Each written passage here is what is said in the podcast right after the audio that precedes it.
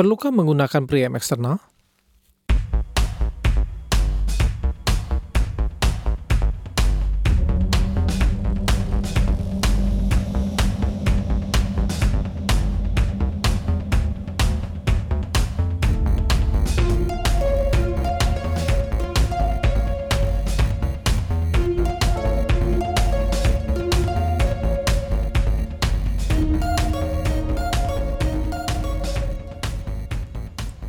Apakah itu preamp? Preamp berfungsi untuk menaikkan gain atau mengamplifikasi sinyal level yang rendah, sehingga sinyal line level, yaitu sebesar 1 volt atau 1000 kali lebih besar daripada sinyal mic level. Sinyal mikrofon biasanya jauh di bawah level operasi nominal, sehingga dibutuhkan banyak penguatan, biasanya sekitar 30 60 dB. Terkadang bahkan lebih. Bass dan gitar memerlukan gain lebih sedikit, yaitu sekitar 20-30 dB.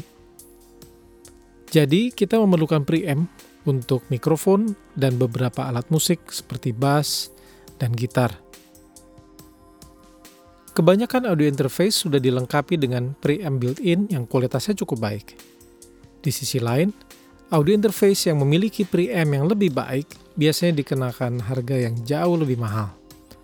Maka dari itu terdapat preamp eksternal yang secara khusus berfungsi untuk menaikkan gain dengan lebih optimal dan berkualitas tinggi. Harganya sangat bervariatif, tergantung dari beberapa hal yang ada pada preamp eksternal tersebut, antara lain jumlah channel, jenis preamp, maksimum gain, inline processing seperti EQ, dan kompresor. Apa saja keuntungan menggunakan perangkat keras seperti ini? Mari kita simak beberapa alasannya. Yang pertama, derau atau noise yang rendah.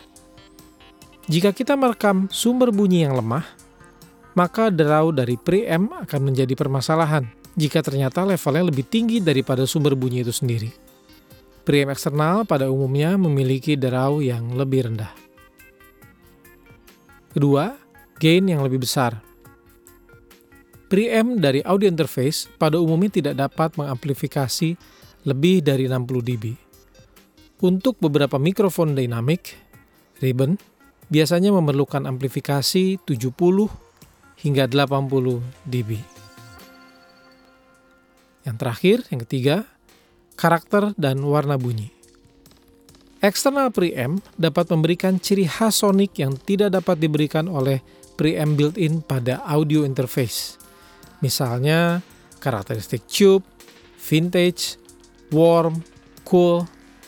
Seringkali aspek ini menjadi alasan utama mengapa harus menggunakan preamp eksternal, sehingga hasil yang diperoleh seorang recording engineer tentu akan lebih konsisten. Demikianlah tiga keuntungan menggunakan preamp eksternal. Semoga penjelasan ini bisa membantu Anda dalam memproduksi musik, podcast, video, film, dan lainnya. Terima kasih sudah menyimak episode ini pada podcast Rasa Bunyi. Silakan memberikan masukan, komentar, atau request Anda terkait topik ke rasabunyi at gmail.com. Saya Jack Simanjuntak, sampai jumpa.